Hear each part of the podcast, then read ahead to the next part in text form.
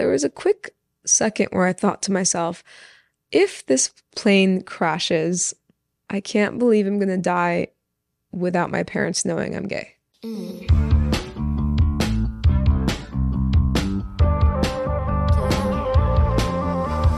Welcome back to another episode of Made It Out. Today I am with the Persian fruit peeler, TikTok chef, founder of Fysh Foods, Zoya Roya.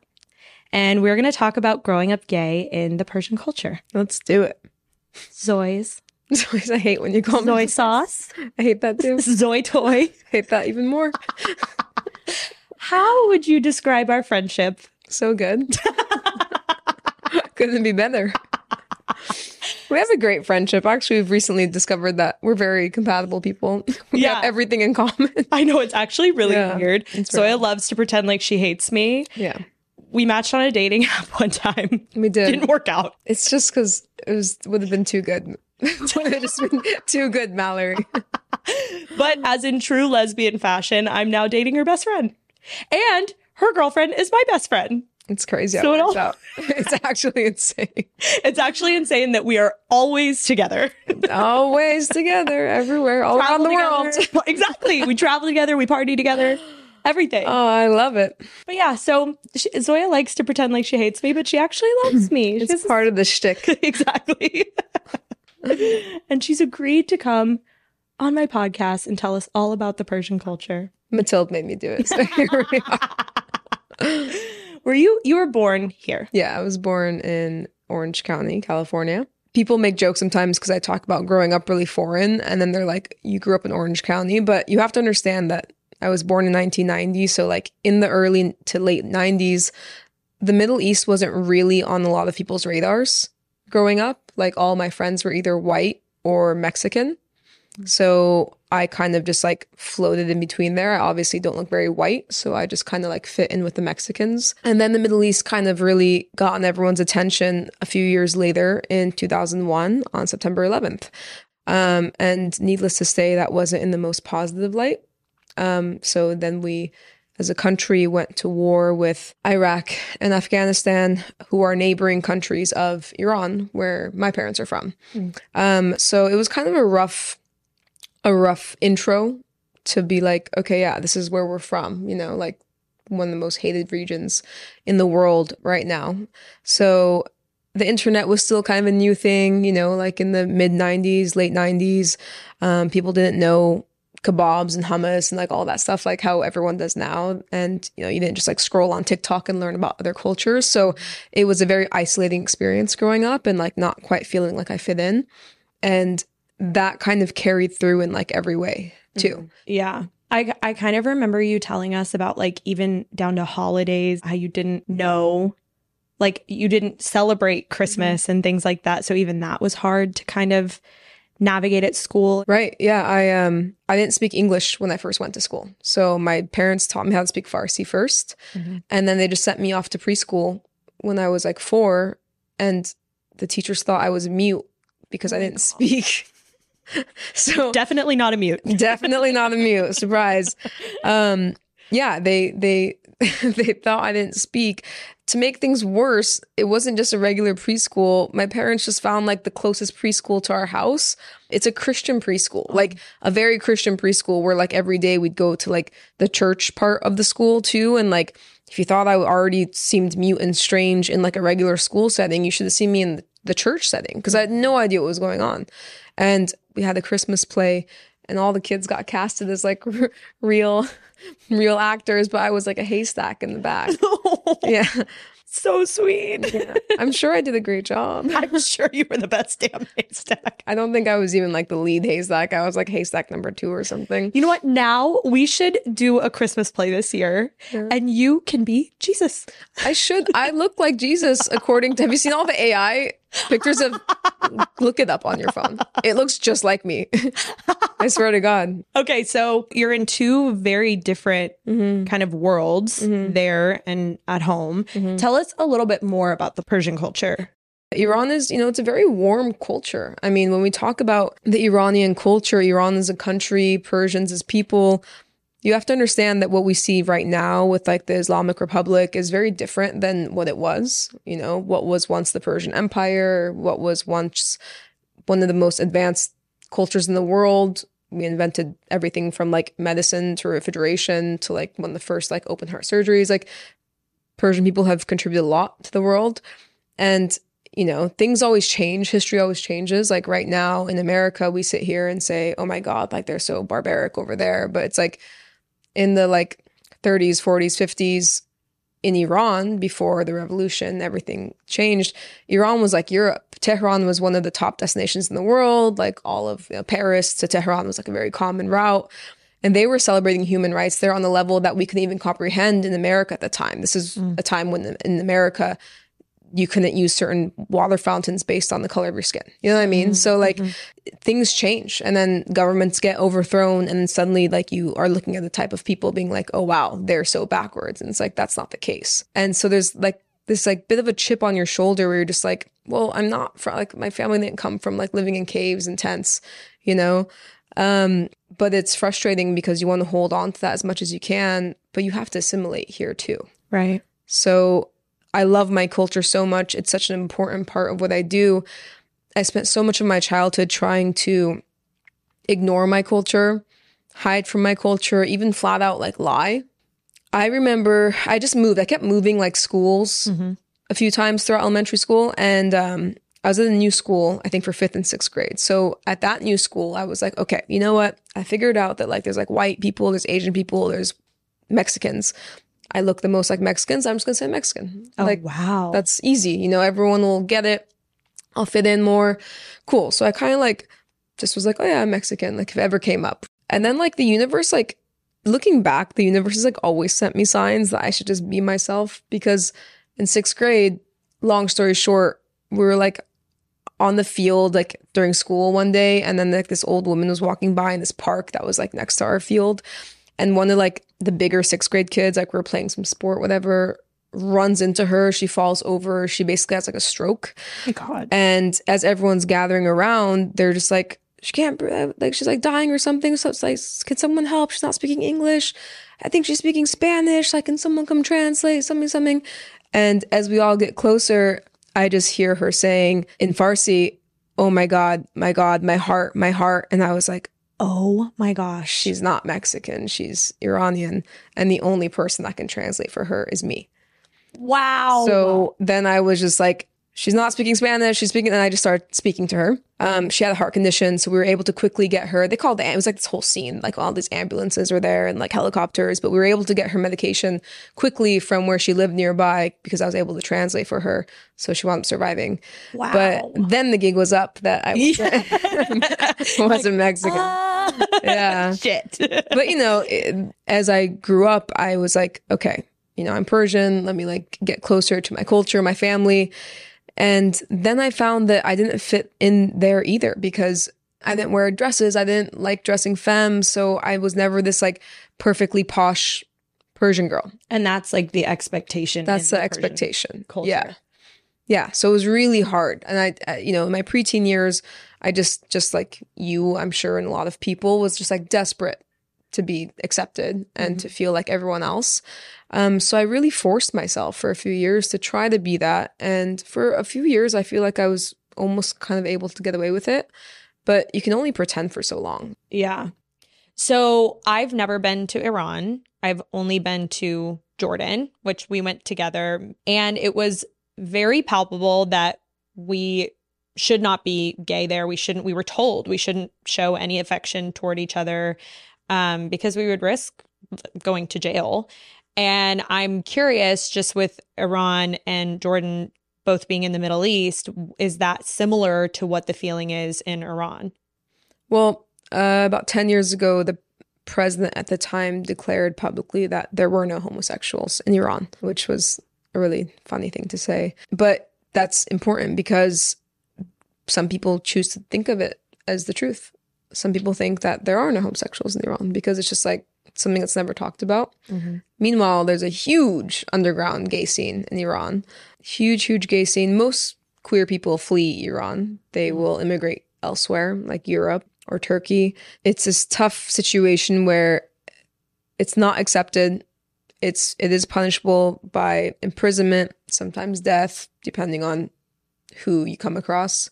There are some families that will kill family members if they confirm that they're gay. You you can't really operate a business, you know what I mean? Like you can't be openly gay and just like live a normal life in Iran. Right. You're not free. You're not free to.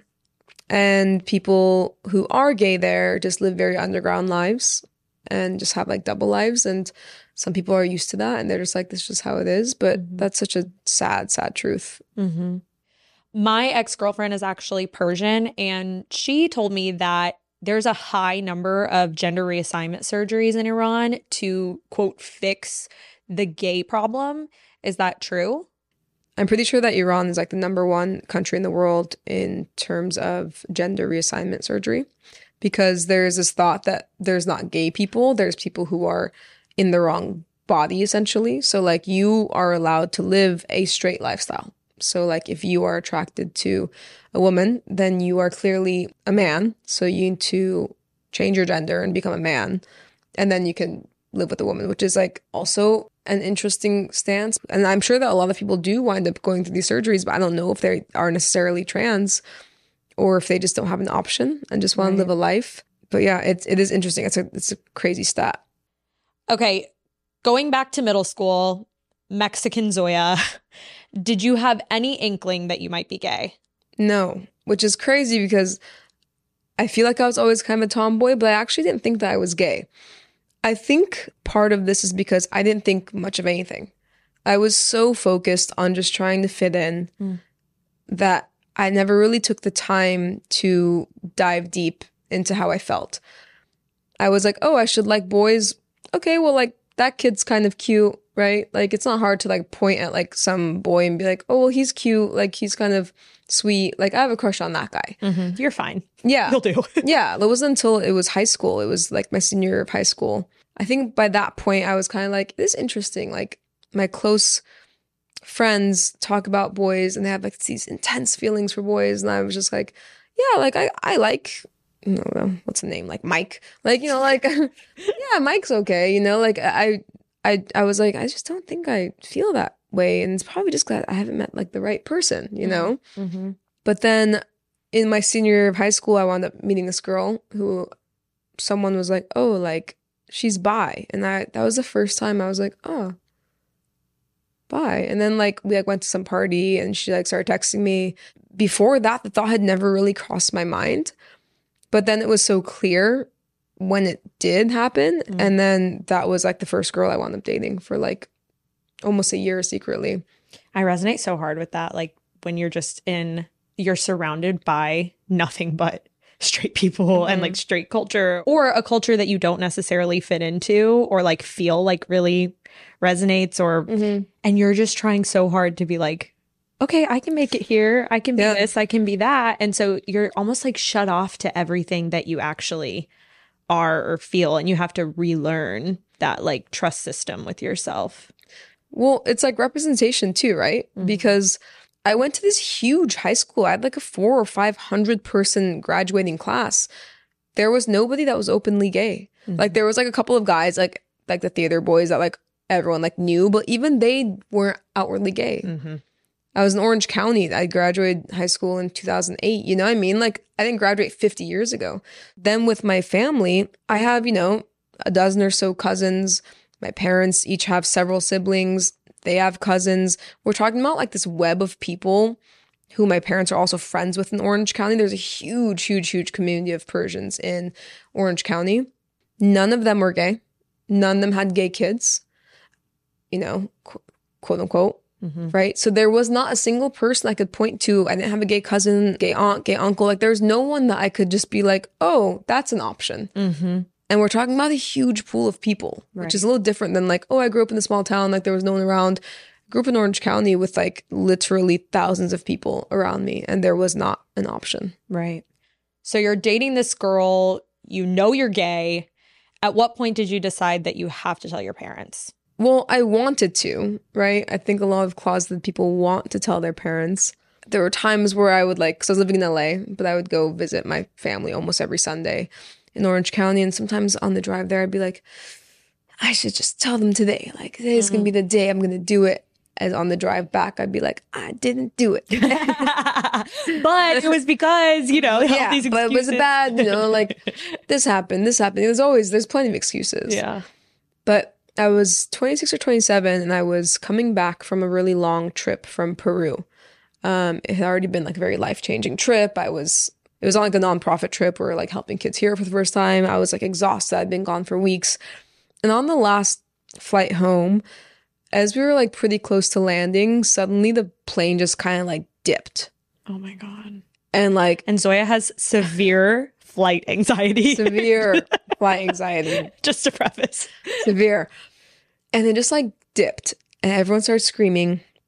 It like straightened out again, then like did like a kind of like a really intense turn and the pilot jumped on. He was like, like folks, like there's something wrong with I mean, I honestly kind of blacked out, so I don't remember what he said, but it was like something wrong with the wing flap. And like we, we were trying to like land, but something some flap, something was messed up. Not the flap.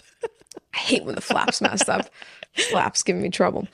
Um, something was malfunctioning, and like there was this, there was a quick second where I thought to myself, if this plane crashes, I can't believe I'm gonna die without my parents knowing I'm gay. You know, I can't believe I've gone my whole life not telling my parents that I'm gay. What a bummer to die and not have anyone know the real you. And that was my first thought. Spoiler alert, I didn't die because I'm still here. Um, They fixed the flap. the flap like readjusted itself or something. Anyway, we landed. But I, I went home and I was like, I'm going to tell my family. Mm. And the next day, the very next day, I go home and same thing as I get there. I was like, fuck that. I'm not telling anyone. Like, I'm so scared again. And then very universe, very universe vibes. I'm sitting in my parents' kitchen. It's just me and my mom at home. And my mom's watching the TV and her back's to me, and my back's to her on the table on my laptop. I was working from home. And out of nowhere, and this is very uncharacteristic of her because in our family and a lot of Persian families, you don't really talk about people you're dating. Like I had never taken anybody home before Mm. that. Like it wasn't like a thing you just bring over your boyfriend or whatever. So we don't really talk about too much. And as I'm just like typing, all of a sudden, out of nowhere, my mom goes, So Zoya, what kind of guys do you like? And I was just like, Oh shit. like staring at the screen, and I was just like, Well, this is the moment. Oh my gosh. And I was like, actually, I don't, I don't like guys. And she goes, so what do you mean? You like girls? And I was like, yes, mom. She goes, really? And I was like, yes. And we're not looking at each other. Our backs are to each other. I'm just staring at my screen and she's just staring at the TV. And then she's like, for how long? And I tell her. And then it's like a series of questions. I mean, at some point, one of us turns to the other. we don't do the whole conversation with our backs to each other. Um, and she just asked me a series of questions and i just like start crying you know just because i'm just so scared and and i'm very lucky that one of the first things she said was you know it's okay like i love you but like had a lot of questions and when i went home i was like okay that was that was bad and really shaken up but like it wasn't that bad you know like it wasn't like too too crazy and maybe that was better than i expected Mm-hmm. and then i get home and like after a couple hours she calls me and she's like hysterical Ugh. and I was like, oh no, I I was wrong. And then it led to just like a really rough few days of just like it's not okay and like it's going to be so hard for you and like maybe you're just being influenced by other people like all everything that she could think of and um then she's like well you need to tell your dad so the next week I went home and I told my dad and that was really rough and he had sort of a similar response where the first thing he said was he's like, Well, you know, you're my kid and I love you no matter what, but your life's gonna be very hard and like, you know, this is this, this is this, this is this. And we don't have that in our culture. And that was also very, very difficult. And then I left there and we didn't really speak a whole lot for like a few weeks. And I was dealing with so much more than just coming out because there's like a, a particular type of guilt that I think first generation children of immigrants have where everyone wants to impress their parents, right? Everyone wants to make their parents happy. But children of immigrants are in this special boat where it's like your parents came here from another country on the other side of the world with sometimes no money at all, work their asses off at terrible jobs because they didn't speak the language, suffered for so many years to have you born here, to have you grow up here, to become something to make them so proud. Mm-hmm. And then what did you do? You did the opposite. It is a unique difficulty that you face when you're when you're the child of immigrants and you know that you're letting your parents down in like such a tough way that you actually have nothing to do with, which is like the Mhm. most tough part, you know. It's like I didn't decide to just like go off and become like an asshole. It's like I just these are my genes and if anything, I should be mad at you guys. You guys gave me these jeans. right. you know? you, You guys got some nerve making me feel bad. yeah, somehow it's always our parents' fault, right? Yeah. You guys made me moody, gave me bad eyesight, and I'm gay. So we pissed at you guys.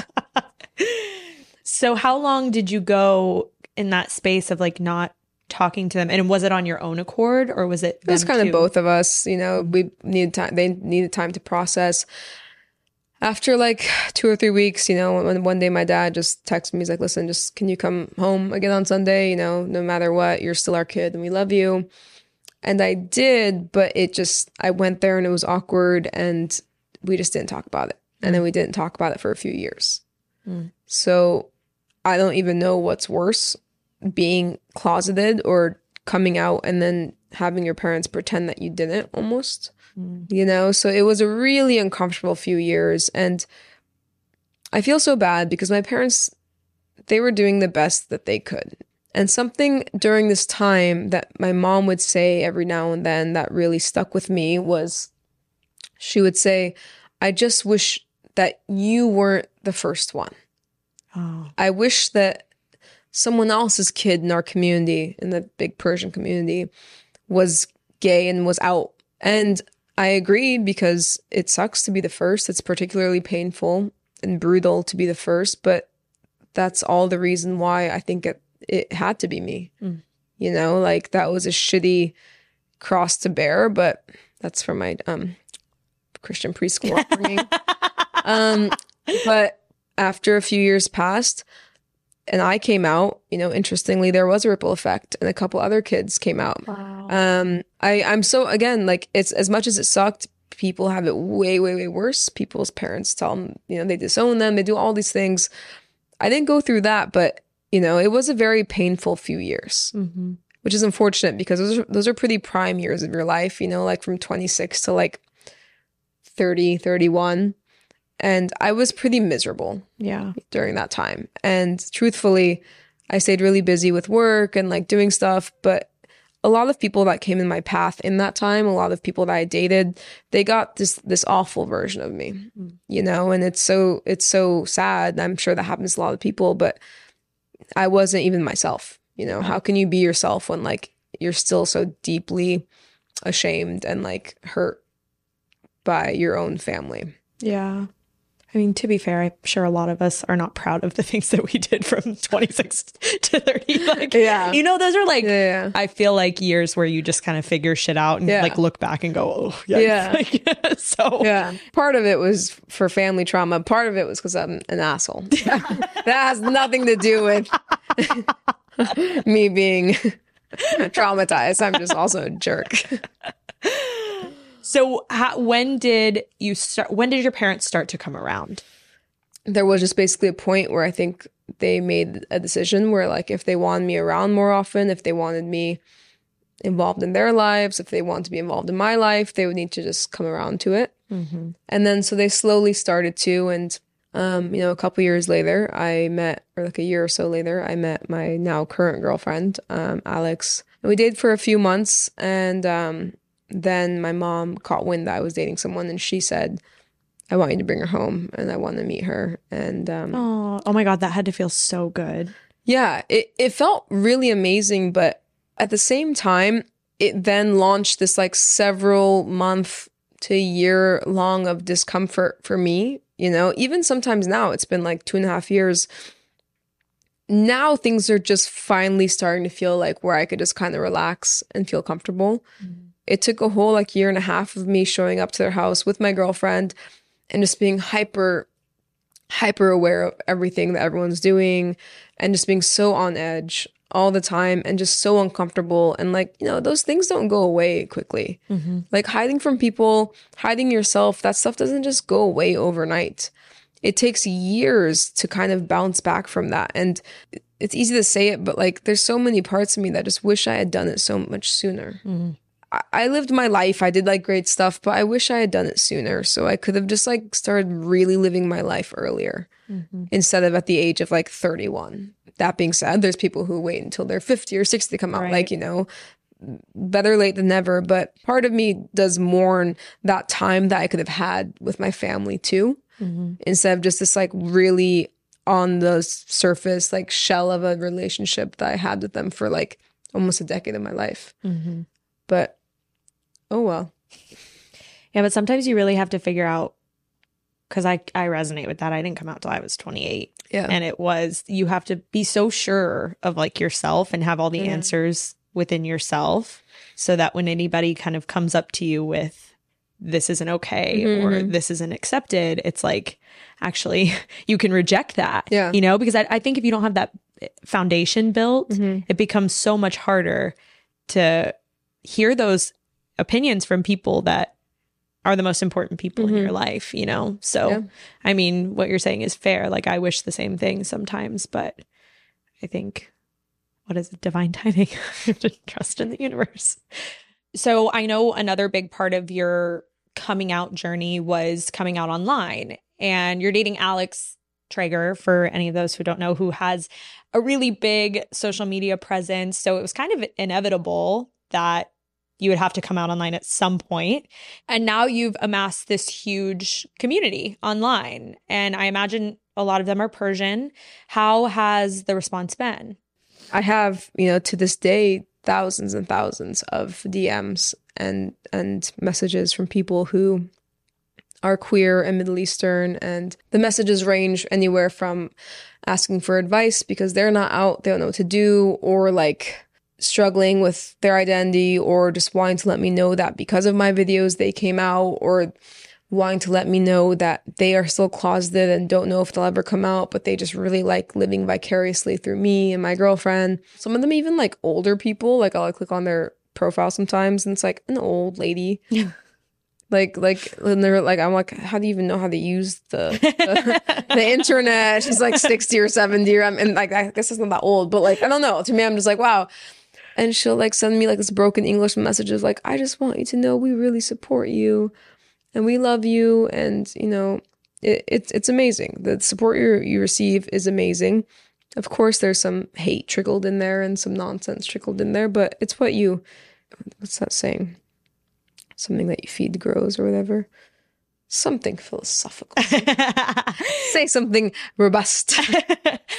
I do think, though, just on that note, we do take for granted how lucky we are in LA, Yeah. you know, and how free we are in LA. Even just, it's nothing like going to the Middle East, but even just when I go home to Texas, it's not as accepted, you know, but Yeah. you become so used to being in this bubble. Uh, and we can just be who we are and express it and and say it and show it and feel it anywhere and it not everybody gets to do that and i think we um we're just very lucky We are very lucky. We're extraordinarily lucky. Um, I often think about how crazy it is that I was born here because me and myself and who I was always going to wind up being, with a slight difference of decision from my parents, I could have been born in Iran. Mm. I could have been stuck there and been like the many queer people there who are suffering and who are stuck and who are being persecuted or just like living these dreadful lives. And it is so lucky that I'm here. It's it's like the lottery. Mm-hmm. like you you couldn't dream of this sort of luck. And it it's so hard because i i i love persian culture so much but i struggle so much also with the parts of it that are difficult. And like i know that you've dated the persian person before so like you might know part of that too you know? It's like it's there's so many beautiful parts of this culture that celebrates poetry and literature and music and like great food and like really warm warmness in the culture more than most cultures in the world. But then you have this like stigma and this like this tough thing where it's like you're really expected to be a certain way. Mm-hmm. It's like I should have been a lawyer who married a male doctor and we should have eaten kebabs together for the rest of our lives. but instead, I'm gay, Right. mar- you know, dating a white woman and I have a vegan fish company. So, like, everything went wrong for me. right. So, if you had to give one piece of advice for someone who's struggling with their culture and their sexuality, what would that be? It's so tough to give advice because, like, you don't know everyone's situation. My advice, though, is always going to be, if possible, if safe, to just rip the band aid off. I think you're doing so much more harm to yourself than you realize when you're young by hiding, by closing off the part of you that exists. And you're doing a disservice to the world, honestly, by keeping something inside that is just like a really beautiful part of yourself. Truly. There is a ripple effect when you start to become who you are. Yeah.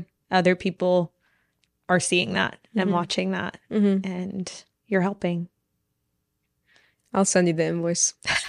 you personally, for all the people that I've helped. All right, checks in the mail. okay, so we play a game. U-Haul or you ghost are your only options. Okay. She lives with her ex.